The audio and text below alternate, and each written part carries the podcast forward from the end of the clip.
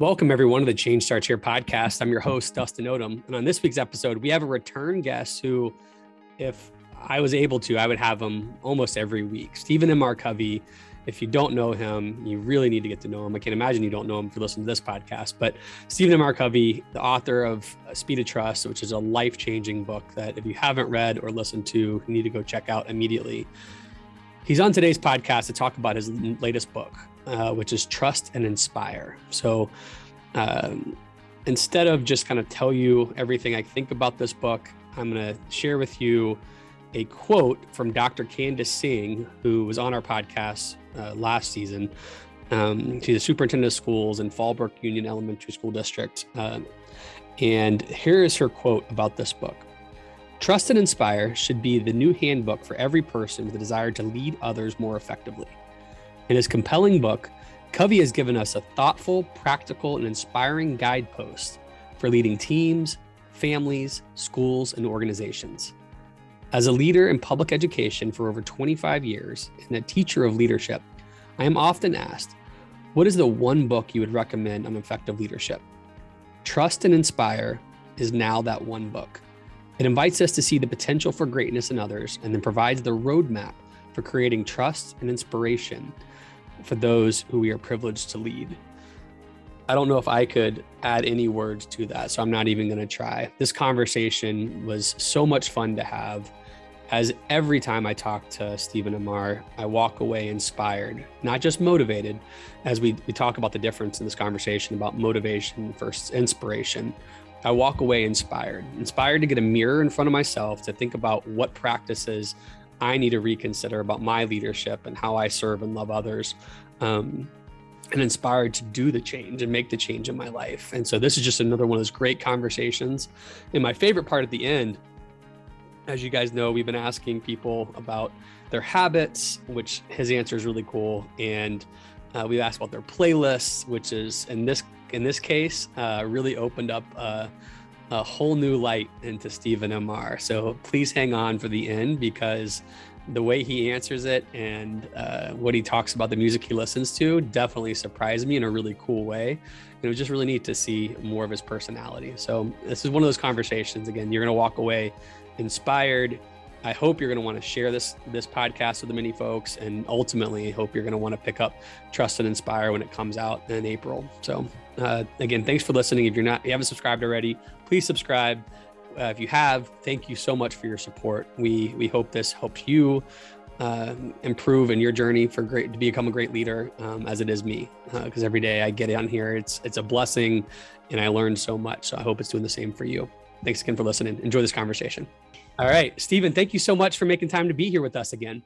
Oh, Dustin, it's always great to be with you. Oh, I, is, I love it. I'm excited. As you know, we just had your son on recently. Uh, and so there's no pressure in terms of uh, what you have to stand up to today because he was uh, mildly impressive to say the least, which I'm sure you're not surprised by. No, not surprised. I for for this is uh, my son Britton. For yes. years, I for years I've I've always been introduced and known as Stephen R. Covey's son.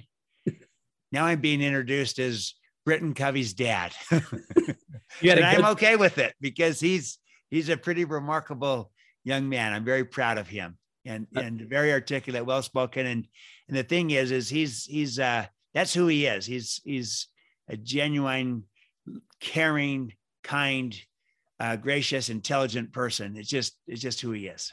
Well, he was very kind to my eight-year-old son, who I brought on the end of the podcast, and so he's got another super fan now, um, which I may hit him up for later.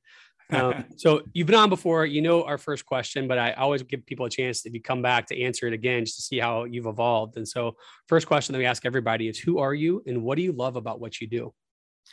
Yes, I am a father and a husband, and I am a thinker and a leader.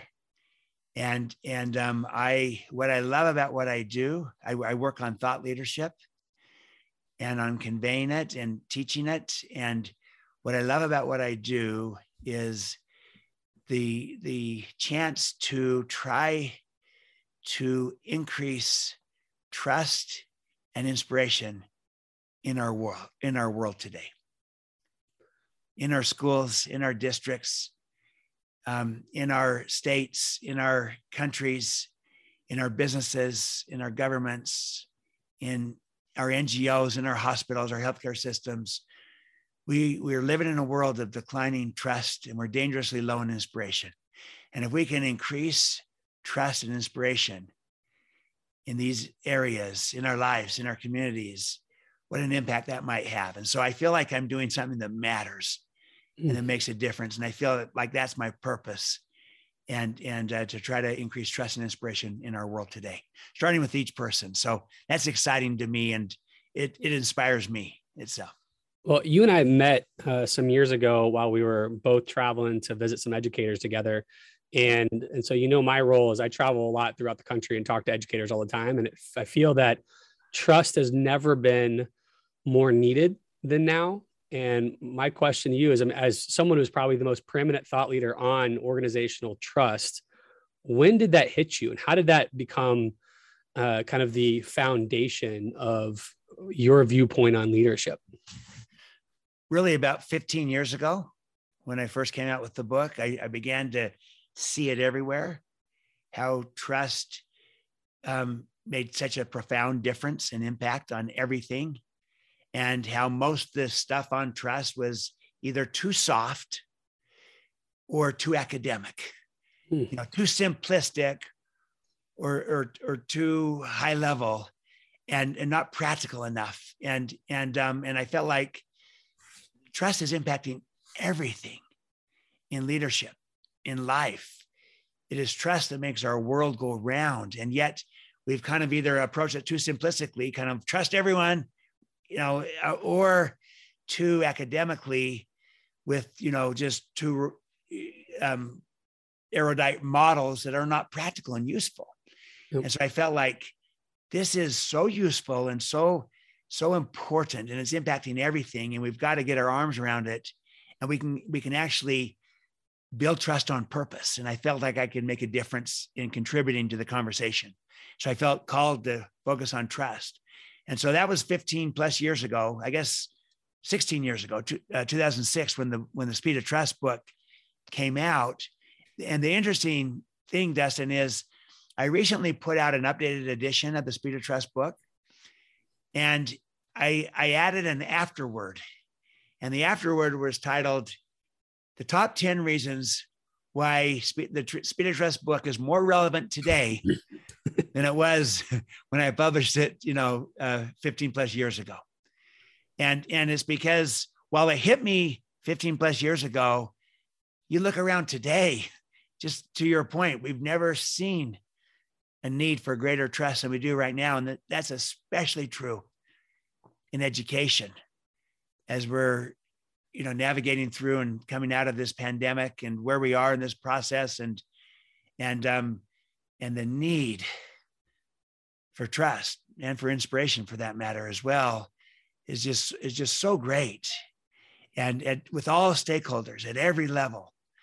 And and um, you know for for teachers for for administrators for principals for superintendents uh, there's we, we live in a world of declining trust and so uh, it's become so important because of the lack of it. It's kind of like uh, what Warren Buffett said about air. Um, you know, and, and trust. He said, trust is like the air that we breathe. And when it's present, you don't focus on it as much, but when it's absent, then everyone notices. And right now we're seeing an absence of trust. So everyone is noticing the need for trust. And so that's kind of a little bit of the journey. So my my work is only beginning. I'm nowhere close to being done because we need trust now more than ever before. Well, to your point, I think one of the the things I find most inspirational about your trust work, particularly focused on speed of trust right now, is that it really does feel timeless. I have educators right now that are friends of mine that have gone through your training, you know, years ago, and just took their staff again through it again and it's even more relevant more powerful to them and so you have this amazing content that is transforming the lives of millions of people across the world and we're here today to talk about your new book that's just coming out uh, here in the next week or so i think uh, trust and inspire what what led you to want to go down this path? As you hold it up. yeah, for those that are, are able to watch this, I'm holding it up.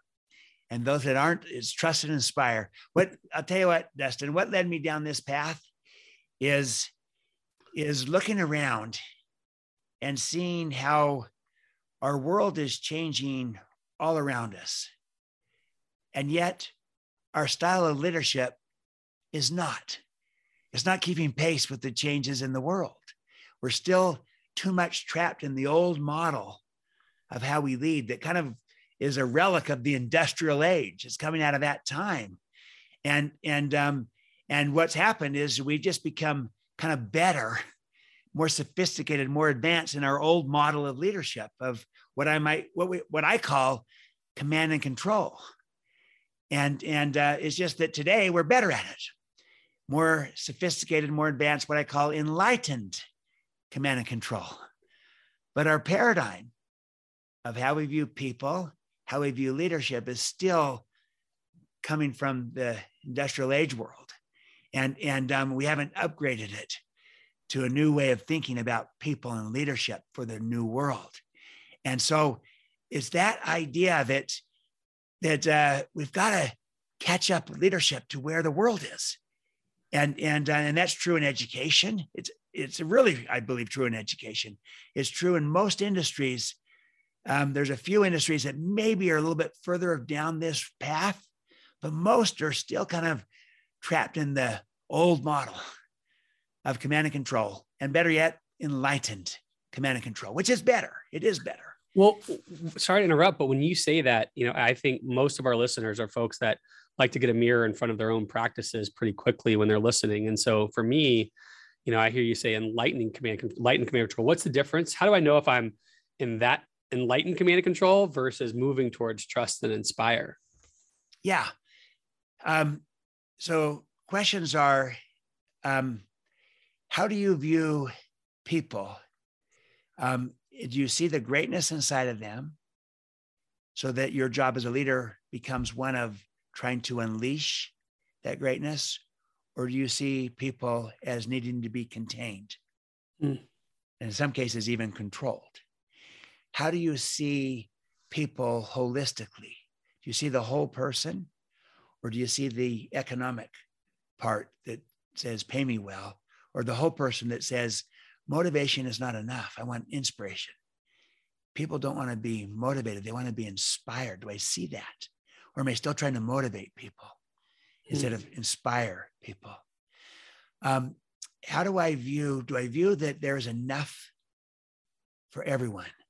A true abundance mentality in a world of scarcity, such that I would elevate caring above competing? Or are we still true too much competing for scarce resources and competing amongst ourselves and between teams and, instead of truly caring and collaborating?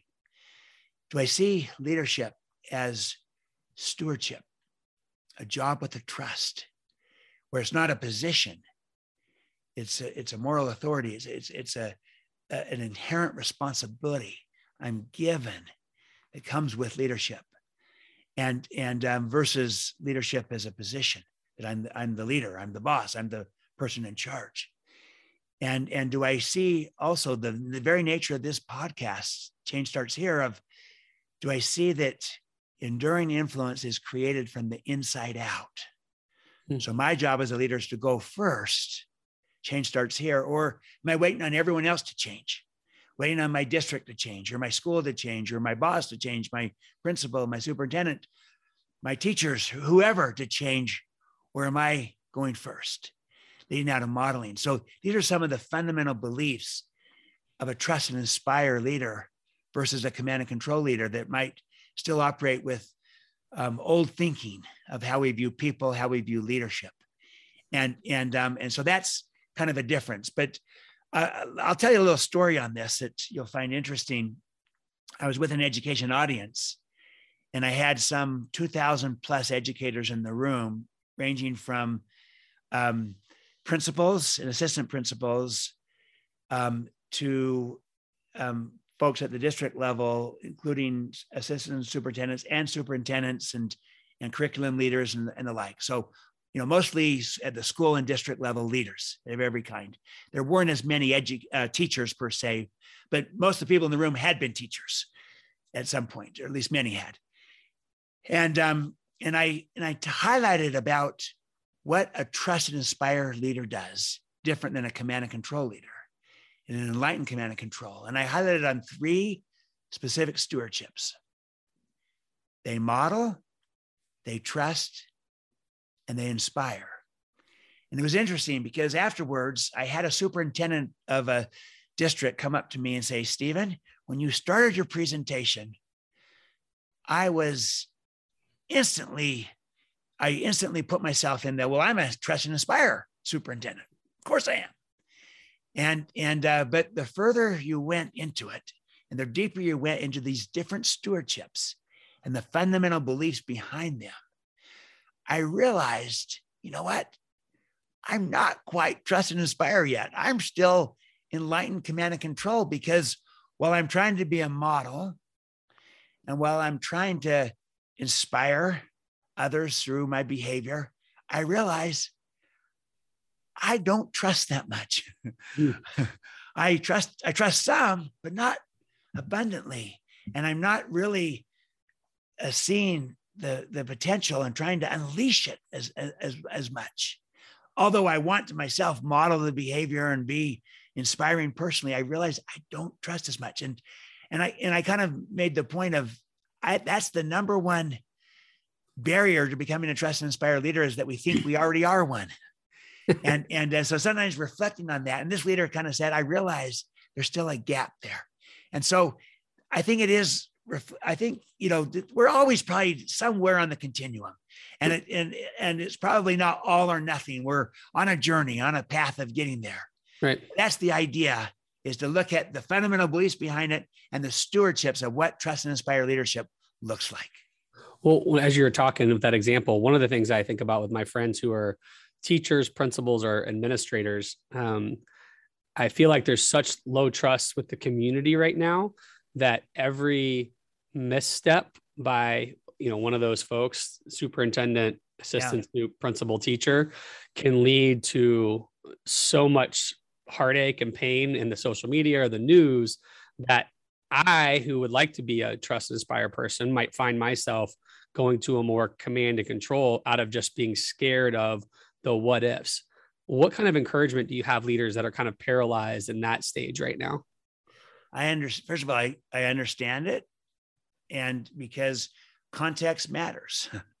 And that's our context right now. And um, here's the danger though of leading out with that. If we in a low trust world we all become a little bit more careful more cautious more guarded and people respond back more careful more cautious more guarded and we could find ourselves perpetuating this vicious cycle of distrust and suspicion creating more distrust and suspicion and everybody feeling justified in the process. Distrust is contagious. Mm. But thankfully, so is trust. And trust and confidence can create more trust and confidence.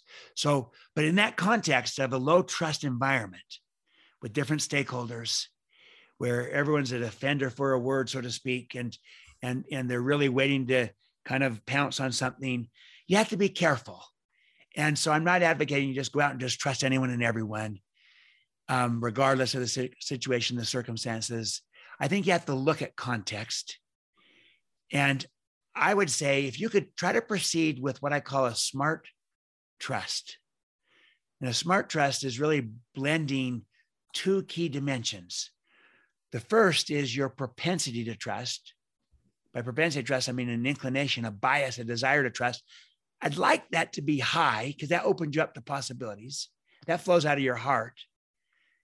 But you're going to balance that with your analysis of the context of the situation, the risk involved, the credibility of the people involved. And when there's a lot of people out there kind of already starting from a place of distrust and trying to find areas that you're falling short, you got to be a little bit careful about that. And so it's a blending of heart with head, propensity to trust with analysis, the, the context, to try to find a sweet spot using good judgment of kind of maybe where to trust, how much to trust, But what I am saying is this is rather than just perpetuating the vicious downward cycle, where because they don't, they come in with distrust and you come right back with distrust, you'll just continue it. Instead, if you could say, look, if you can come in and maybe declare your intent that the best way that we're going to improve our schools, the best way we're going to improve our community and our the work we do as students and the work we do as schools is to build greater trust with each other on our teams. And we know we need to go first. We, we need to model it. So I'm going to lead out as a principal. I'm going to lead out as a superintendent, as an administrator, and try to go first. I'm going to declare my intent.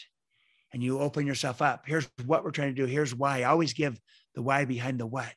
If you give people a new lens through which they might view you, maybe someone begins to do that. And then my, I may lead out a little bit and say, and, and, and choose to be a little bit open, a little bit transparent, talk straight about it, be authentic, be real. And I might not go all the way with this because maybe that's too risky right now, but maybe I'll go part of the way. Maybe I'll do a little bit, but just showing how there's nothing to hide here. I don't have a hidden agenda. I have an open agenda. I'm transparent and I'm opening, I'm declaring my intent, maybe even declaring myself. Here's who I am, here's how I want to lead. And it includes building trust. And I know it doesn't just happen, so we have to work at it. And I'm willing to go first. That, that's the idea is you take that first step versus kind of just continuing to perpetuate that vicious downward cycle that we're trapped in right now. I've I've run into leaders before that have have a team of folks where they receive some feedback that trust is low. And we're going to pivot to inspire in a second. But before we get there, I just, I think there are some folks that um, can get into these little dark spaces in their leadership where they look around, they just got some feedback and they believe no one in their staff trusts them. No one wants to follow them, but they know they are called to be there. They want to get people out. What, so I, I I'm thinking it's some of the advice that you just gave about how to have smart trust, but how when you, when a leader feels like their culture is almost bankrupt of trust what are the baby steps that they can take to start breaking out of that? Because they want to lead they want to take it to a new place but they recognize they've let folks down. Yeah. Well that leader um, also needs to look in, into the mirror and help the entire team look into the mirror and ask themselves you know do i trust myself Hmm. Do I give to my team a leader who they can trust? Is it smart to trust me? When it comes to trust, it's very easy, Dustin, to think that everybody else is the problem. And like my dad says in Seven Habits, right? If you think that the problem is out there, is everybody else, that very thinking is the problem. We've disempowered ourselves. same with trust. If kind of everybody else is the problem, it maybe there's some truth to that, right? But that's disempowering look in the mirror and ask, how credible am I? How trustworthy am I in terms of my character, my competence, and does it get manifest in my behavior? Am I talking straight? Am I demonstrating respect? Those two behaviors are beautifully balanced together. Am I creating transparency? Am I clarifying expectations? Am I practicing accountability by holding myself accountable first so I can hold others accountable. Second, you know, am I listening first? Am I keeping commitments? Am I extending trust? So, really looking in the mirror and imagine if everyone were to do it, not just the one leader, but if every leader were to say, look in the mirror and say, how credible am I? How trustworthy am I? And focus on my own credibility, my own trustworthiness, and my own behavior that illustrates that. Then I'm modeling that for others of what we're looking for how we expect to behave. And this is the kind of behavior that we're seeking to have straight talk and to listen first to each other and to show respect, demonstrate respect for what we hear. And I model that uh, because when you're devoid of trust, you need someone to be a model. Hmm. A model can become a mentor and you can be the model. And then you can help others become the model because you mentor them and you ripple out the ripple effect metaphor inside out. And someone has to go first. And that's what you can do as a leader. And then we'll start with being trustworthy. I call that in speed of trust credibility. But another word for it is trustworthy. But it's not enough to merely be trustworthy in order to have trust. So consider this, Dustin. You could have two trustworthy people working together, and yet no trust between them, even though they're both trustworthy. If neither person is willing to extend trust to the other. Mm. So not only do we have to be trustworthy in order to have trust, we also have to be trusting and be willing to give it and take that risk to give it in order to receive it, to create that reciprocity of us. And I find in many districts, many schools, that I, I literally find it probably some 50 50 on those two fronts. That sometimes, yes, there's issues of being trustworthy, being credible, either at some level where we're not behaving in ways that build and earn trust. We've lost it through behavior, and you can't. You know, so we're not being trustworthy, but I find it equal in the aggregate that our problem is that we're not trusting enough. We're not extending trust enough to people. And people don't feel trusted and they live down to that distrust as opposed to rise to the trust being given. And so both parts are important to be trustworthy and to be trusting. And so for, for as a leader, really look in the mirror on both fronts. Am I trustworthy? Do I trust myself? Do I give to my team a leader who they can trust? Does it get demonstrated not just in my credit, my character, my confidence? Does it also get demonstrated in my behavior? Am I behaving in ways that build trust? Am I modeling the behavior of the others so they know who to look to and to follow? And are we creating that kind of cumulative culture, that a, a norm, a cultural norm of the kind of behavior? but equal to all those is, am I also trusting? And so that those two parts, trustworthy, trusting to create trust.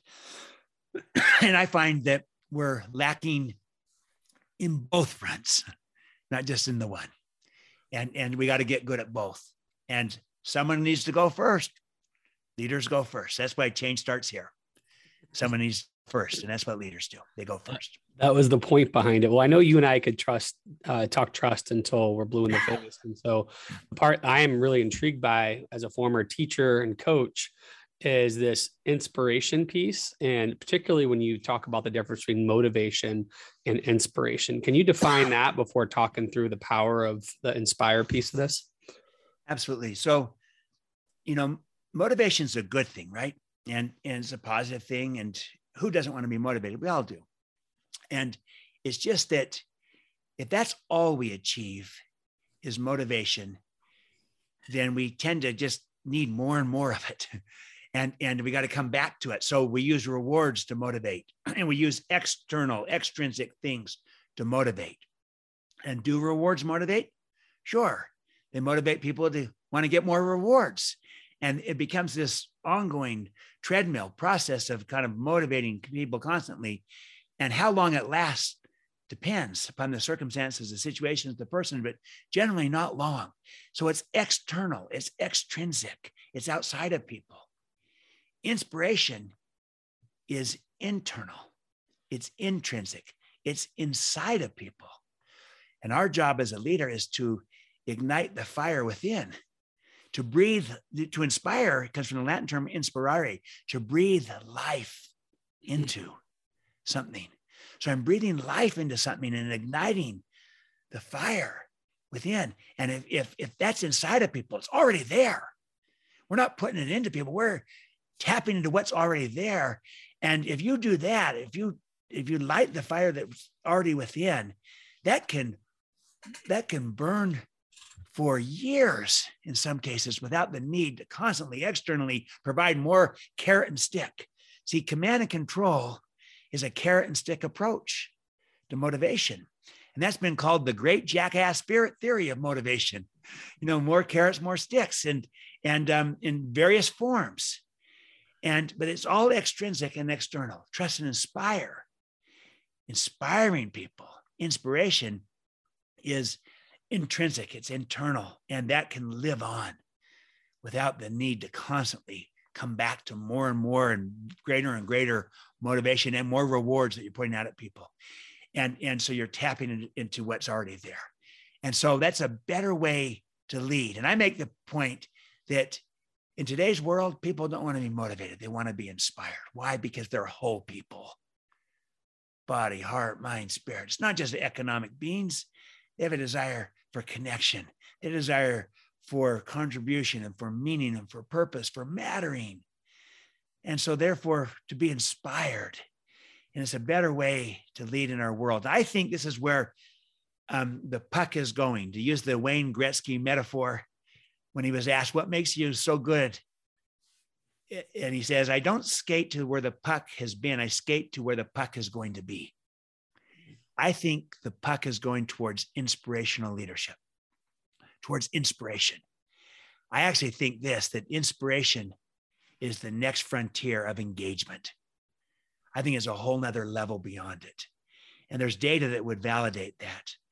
A, a study from Bain and company shows that inspired employees are even 56% more productive than fully engaged employees. There's another level of, and it's, it's inspiring people, inspirational leadership. Trust and inspire is my capture, you know, in juxtaposition to command and control. Yep. Even enlightened command and control. That's the old model, the new model, trust and inspire. And it's those three simple stewardships. You model, you trust, you inspire. And it's a better way to lead. And so, yes, we have a lot about modeling. We, we understand that, you know, model the behavior. We have a lot about trusting. I just talked about it. Trusting, you got to go first and extend the trust. Inspiring others. That's the new area of opportunity. I think it's inspiring others is the new competitive advantage for a school and for a, a district to, ins- to inspire your people, to inspire your teachers, to inspire your students, to inspire your, your parents and your communities. And here's my basic premise, and I'll, I'll pause on this one to let you dig deeper. Everyone can inspire. Inspiring others is a learnable skill. It's not just for the charismatic. We've too often equated charisma with inspiration. But Dustin, I'll bet you're like me. I know a lot of people who are charismatic who don't inspire at all. They might be motivating, but they're not necessarily inspiring. And on the other hand, I know many people who are not necessarily charismatic at all, but who are extremely inspiring because of who they are. Your very question to start off these podcasts who are you? Who they are can inspire, how they lead can inspire. Um, their modeling can inspire. The way they trust people can inspire. Their care for others could inspire. They're, they're, they're connecting people to purpose can inspire. And they may not be charismatic as, at all. So there's no equation between, you know, charisma yep. and inspiration. Anyone can inspire. It's a learnable skill.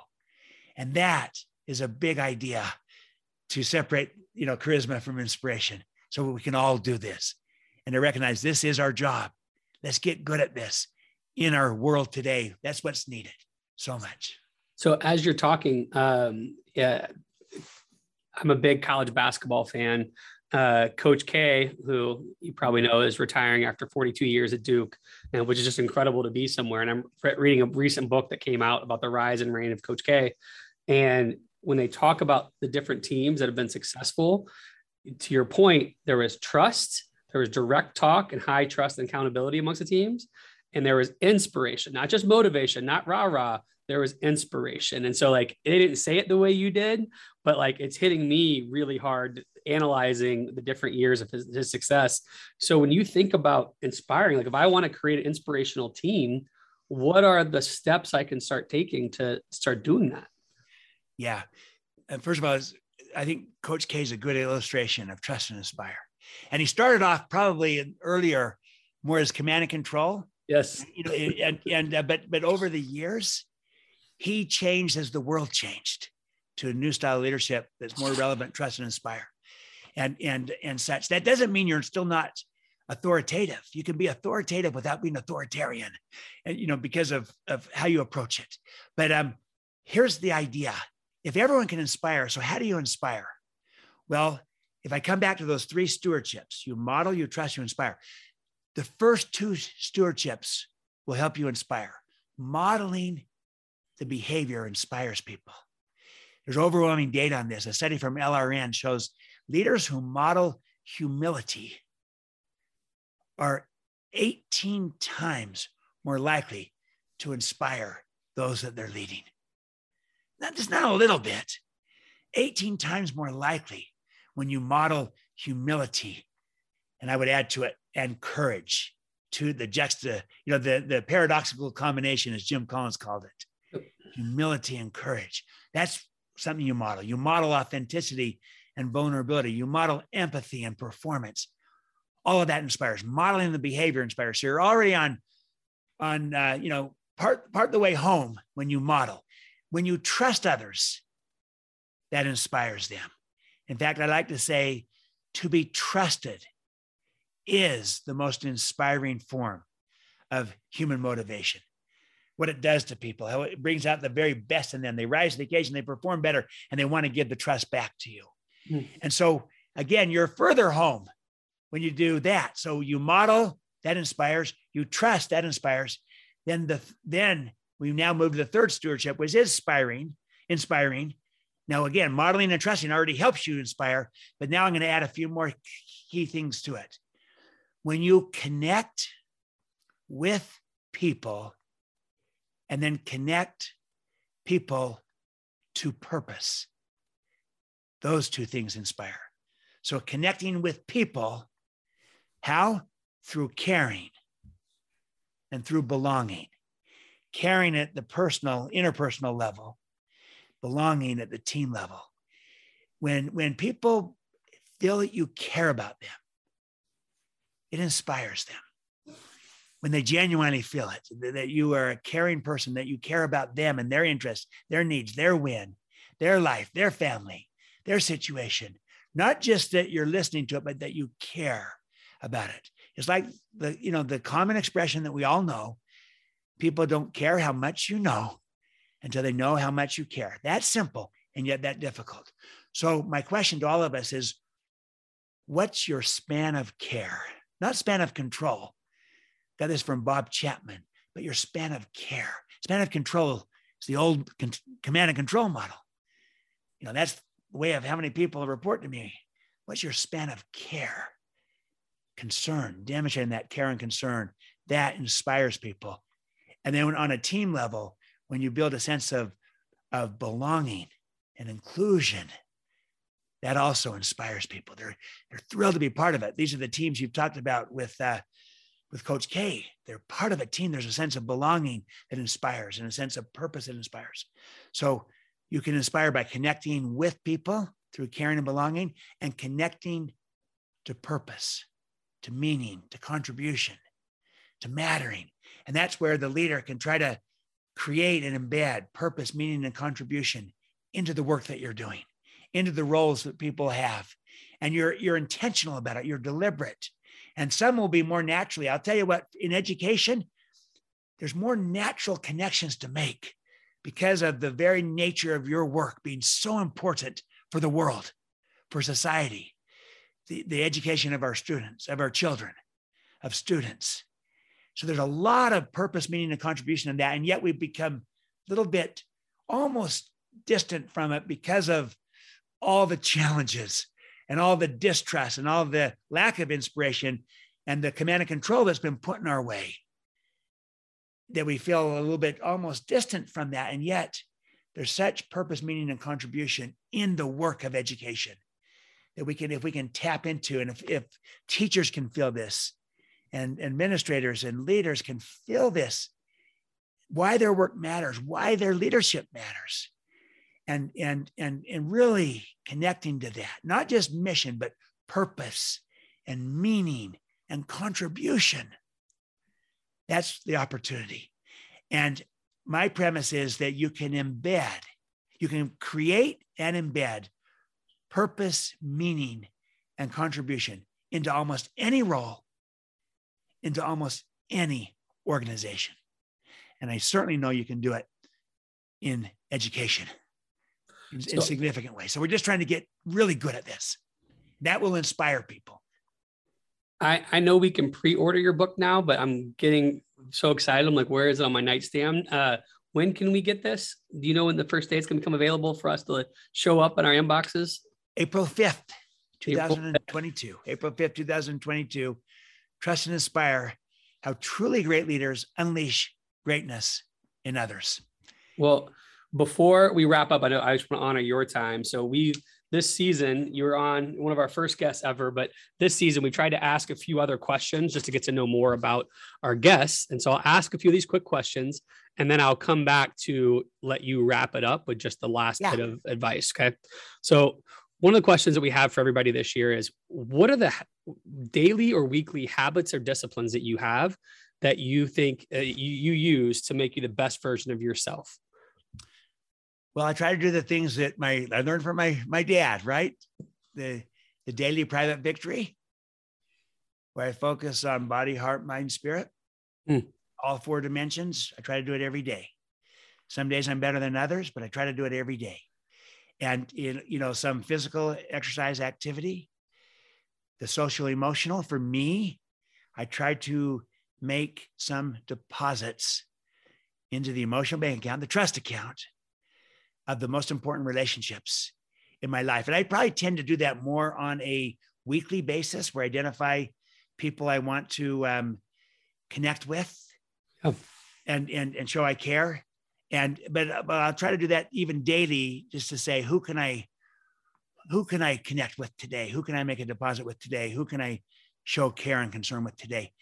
And then the mental, I try to have a, a you know, rituals around uh, learning and, and, um, whether it be reading or podcasts or other things. I'm trying to always stay current and learning.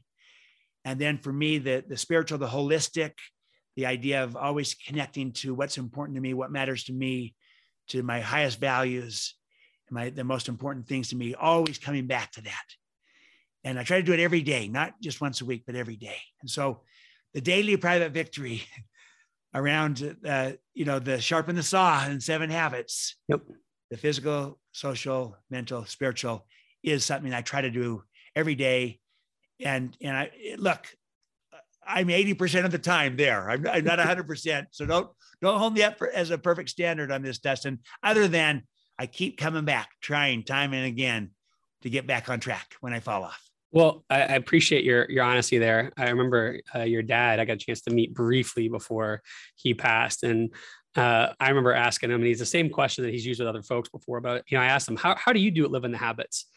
And he said, "I give myself, I don't know, B minus, B, C plus." You know, he was being honest with me. I was like, "Thank you." Like if he would have said A, like I do it every day. I just want to hear strive to do it because we're yeah. all flawed. We're all full of false starts. We're all have get distracted by the whirlwind of life. And so I'll say it's just refreshing to have that true north of saying, I'm going after this daily private victory. And when I get off, I know how to get back on the rails. So that was refreshing. Thank you. It is. It it is hopeful. Right. even even my dad fell short, but but he did a great job. But he was uh, really good at getting back on track. So I learned that from him too. so you talk about uh, learning from others. You cited a gentleman that uh, wrote a book that lives probably a few miles from me, and Bob Chapman, and I, I do appreciate his writing. Uh, what what books or podcasts um, have you listened to lately or read lately that have really made a huge influence on your paradigms in life? Yeah, I'll tell you one that that is just come out right now, but I, I happened to read it in advance because I endorsed it. it's a book by uh, um, Dr. Christine Porath. Okay, he is a, a professor of management at uh, at uh, Georgetown University. Brilliant thinker and she wrote a wonderful book a few years ago called Mastering Civility. She's probably considered one of the world's authorities authorities on civility. That was a great book, Mastering Civility. But she her brand new book is called Mastering Unity. And she's really kind of taking on some of this fact that we've become so divided as a society and and um, um, in so many different ways in our politics, in our in our social and other ways, and we've really become quite divided. And how how uh, there's a cost to that, and how if we can learn to master community, that within communities we learn to come together and let our differences become our greatest strengths, just like you do in a team, and like you do in an organization what if we could do that in our communities as well? So she's applying the community idea, yes, to communities, but also to any community within an organization that also could come together. And the subtitle is The Surprising Ways Coming Together Moves Us from Surviving to Thriving. Mm. And, and, um, and it's really a brilliant book that's so needed in our low trust world, in our divided world.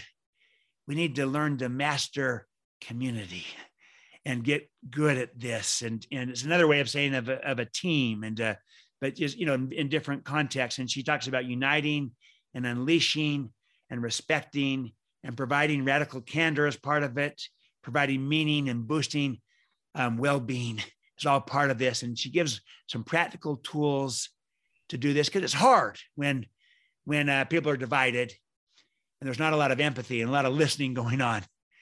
And and we've got to take those steps to do it. So trust is part of that. Inspiration is part of that. But those are also outcomes as we do this well that will increase and so it's a brilliant book mastering community uh, chris porath uh, she's she's a, she's a friend i was really honored to endorse her book and it's a brilliant book and she's a brilliant uh, leader well i feel like just like your trust and inspire that that uh, coming together as a community has never been more important. I look at, I uh, worked in DC for a while and was surprised. This is 20 some odd years ago to see people with very different political ideologies hang out behind the scenes, really know each other, really care for each other. And I feel like a lot of that's gotten away to where we don't celebrate differences like it has in the past. And I think we're seeing that in every aspect of community. So I think that's a very timely subject that I'm sure she knows is one that's ready to be heard it's really timely. It's very aligned with my work, and we're coming at it from different angles. Yep. But I think that it's all part of trying to create a better a better world, better uh, society. Uh, last quick question, then I'm going to hand the floor to you to yeah. close this out. Uh, when you're driving somewhere, when you're working out, uh, wherever you have a playlist, like when you think about when you're listening to music, I'm just curious what what music might be on your playlist if you listen to music. I did have we have a mutual friend, Meg Thompson, and she's the one person who told me, you know, I do listen to music and I have lots, but I prefer my sports talk radio because she lives in Philly, and so that was one of the more unique answers. So I don't want to pigeonhole you into music if that isn't your thing, but I am curious. Uh, what are you listening to when you have time to do that? Okay, I I love music and I love to go to concerts, and I go to concerts all over. Um, one of my favorite things is when I'm giving a presentation, say in Las Vegas, which there's a lot of events in Las Vegas. So I do a lot of those there. I'll always try to find a headliner. and I've, I've seen Elton John there. I've seen Queen there, James Taylor, Shania Twain, Celine Dion. You know, I love them all. I, uh, uh, I just like performers and doing their craft, so to speak. And, and, uh, um, so they're a lot of fun, but, uh, I love uh, the band Coldplay. Wow. And, you know, they're, they're alternative rock, I guess they're called. yes. But I, I followed them for 20 years. I mean, I, you know, started with their first album, Parachutes, and I just stayed with them. And, and, you know, and, and uh, to me, I think they make such interesting music, such interesting sounds, and and uh, and they're constantly evolving and changing. And it may not be as avant-garde as some of the some people today that might like some newer stuff, but I to me they're they're they're extraordinary and classic. And then I love, of course, kind of classic rock. um, that's why I told you I went to Queen and and Elton John stuff like that. And and I, I love some of that the, the, older stuff. I also went to Aerosmith, by the way, in Las Vegas, which was fun.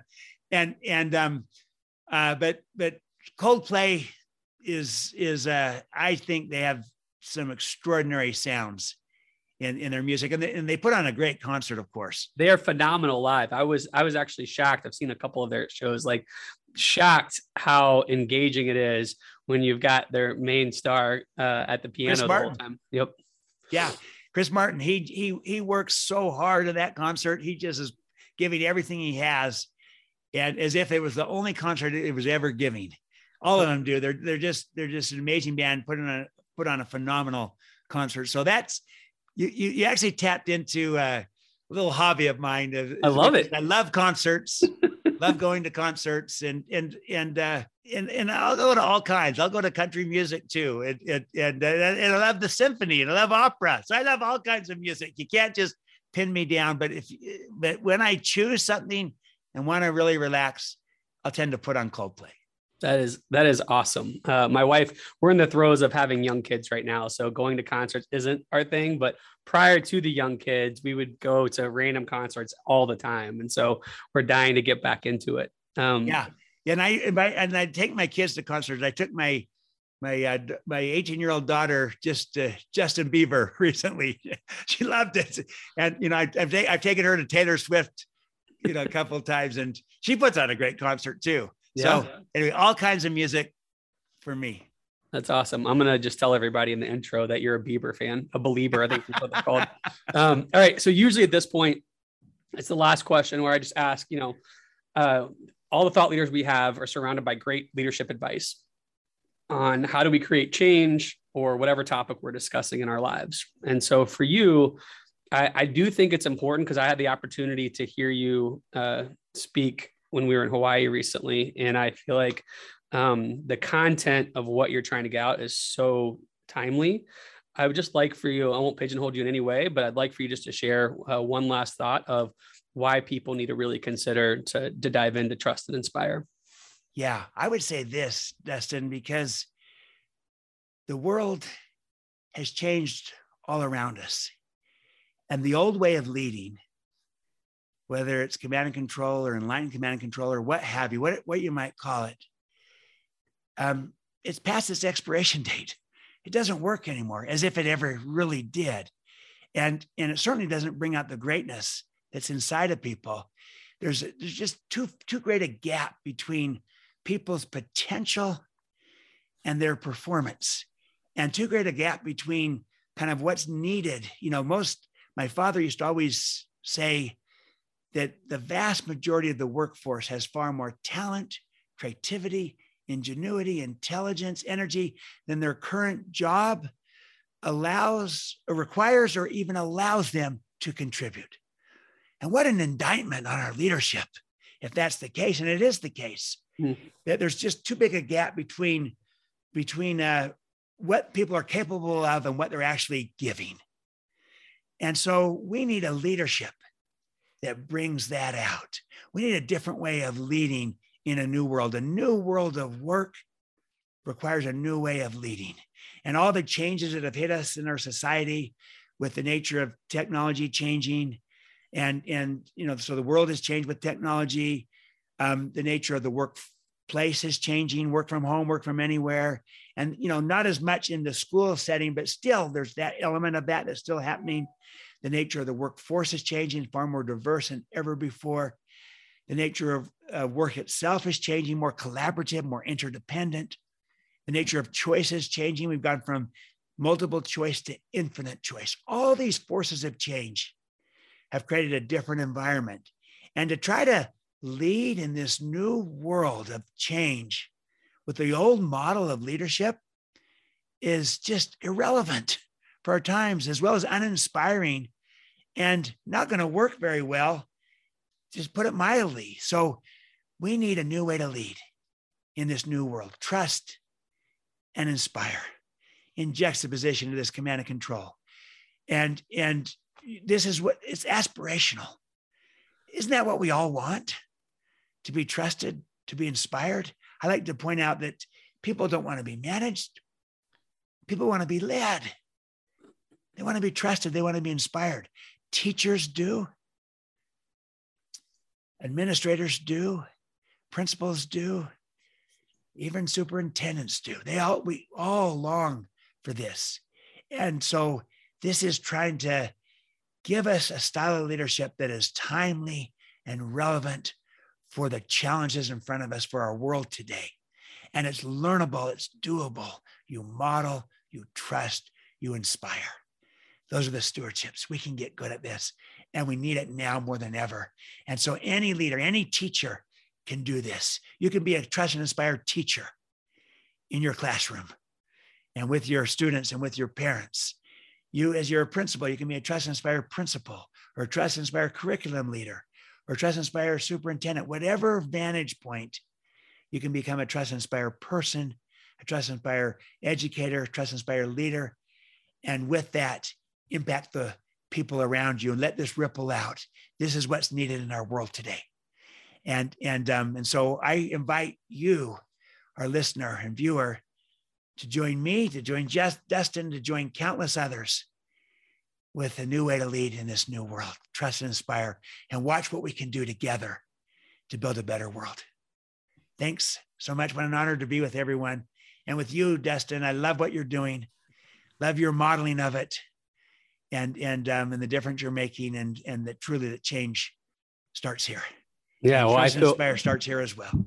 I feel really blessed, as you know, to be a part of this organization. And uh, anytime we get to have you on, I get goosebumps and excited. So, uh, you know, unfortunately, I said we'll have to. I'll ask my son after he watches this episode to see if you lived up to uh, Britton's hype. But uh, I, I, appreciate you so much. All kidding aside, thank you for having the courage to go out there and put yourself out there and your ideas out there, especially ones like Trust and Inspire that are so timely to what we need right now. Um, I think they're timeless, but I think we never, you know, we need them now more than ever. So thank you so much. Absolutely, now more than ever. I can give you one last little aside. Um, because Britton, you took, you had a great session with him. He loved it. He is a pretty remarkable person, but also a great football player, right? Right. But you know, coming out of high school, he was small, and he's still small now. Hasn't grown um, height wise, um, but he played big. But coming out of high school, no one offered him initially for quite a while. And his friends were getting offers that were good players. He was a really good player, but nobody was offering, not even the Division two schools. And oh. and um, and he was thinking, well, maybe I'm a good high school player, but not a college player. And that's what people were telling him. But he believed in himself.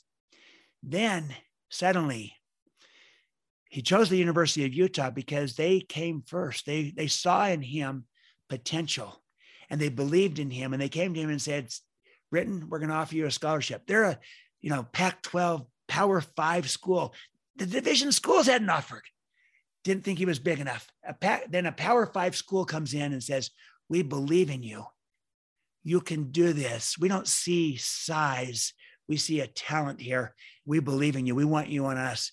And he shifted his loyalty. He would, he'd been a fan of the rival school, BYU, and he shifted it to Utah because someone believed in him and saw his greatness even more than maybe he saw it in himself at the time. And that inspired him and it unleashed him. And it shifted his loyalty and and it also brought out the best in him. And it was a trust and inspire approach and what it does to people. So I use since Britton did such a fabulous job in his podcast, and he's such a, a great football player. You need to know his story is a trust and inspire story mm. of a coach taking a chance on someone and saying, I believe in you, and what that does to somebody. And in this case, it was Kyle Whittingham saying, I believe in you, and how, what that did to him, how it changed his world. That's the power of trust and inspire. And you see it, Exhibit A, my son Britton. That's awesome. Well, again, I know you've got somewhere to be, so thank you for your time here. I apologize for making you a few minutes late, but it was definitely worth it on my end and to our listeners, and I'm sure of that. Thanks, Dustin. Great to be All with right. you. And Thanks, everybody. man. Appreciate you. Please support us by subscribing to our YouTube channel, uh, podcast on Apple or Spotify, and help us celebrate the beautiful, messy work of shaping human potential.